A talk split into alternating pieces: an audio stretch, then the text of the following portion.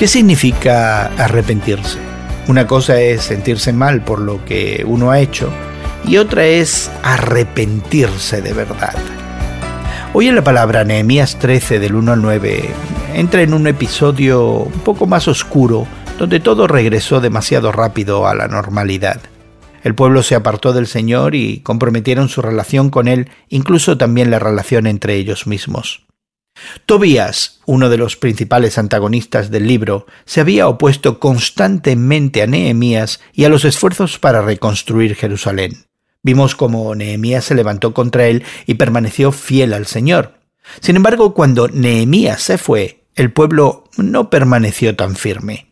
Eliasib era el sacerdote encargado de cuidar el templo y velar por la debida adoración al Señor. También era pariente de Tobías. Y su lealtad a Tobías superaba aparentemente su lealtad al Señor, porque convirtió estancias del templo en una vivienda suntuosa para su pariente Tobías.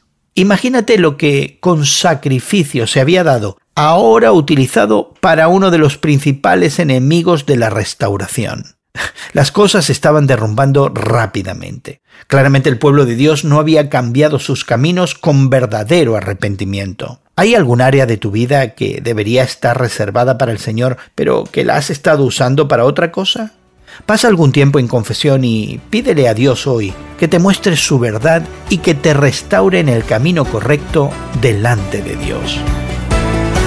Hoy en la Palabra es una nueva forma de estudiar la Biblia cada día. Encuentra Hoy en la Palabra en tu plataforma de podcast favorita. Más información en hoyenlapalabra.org.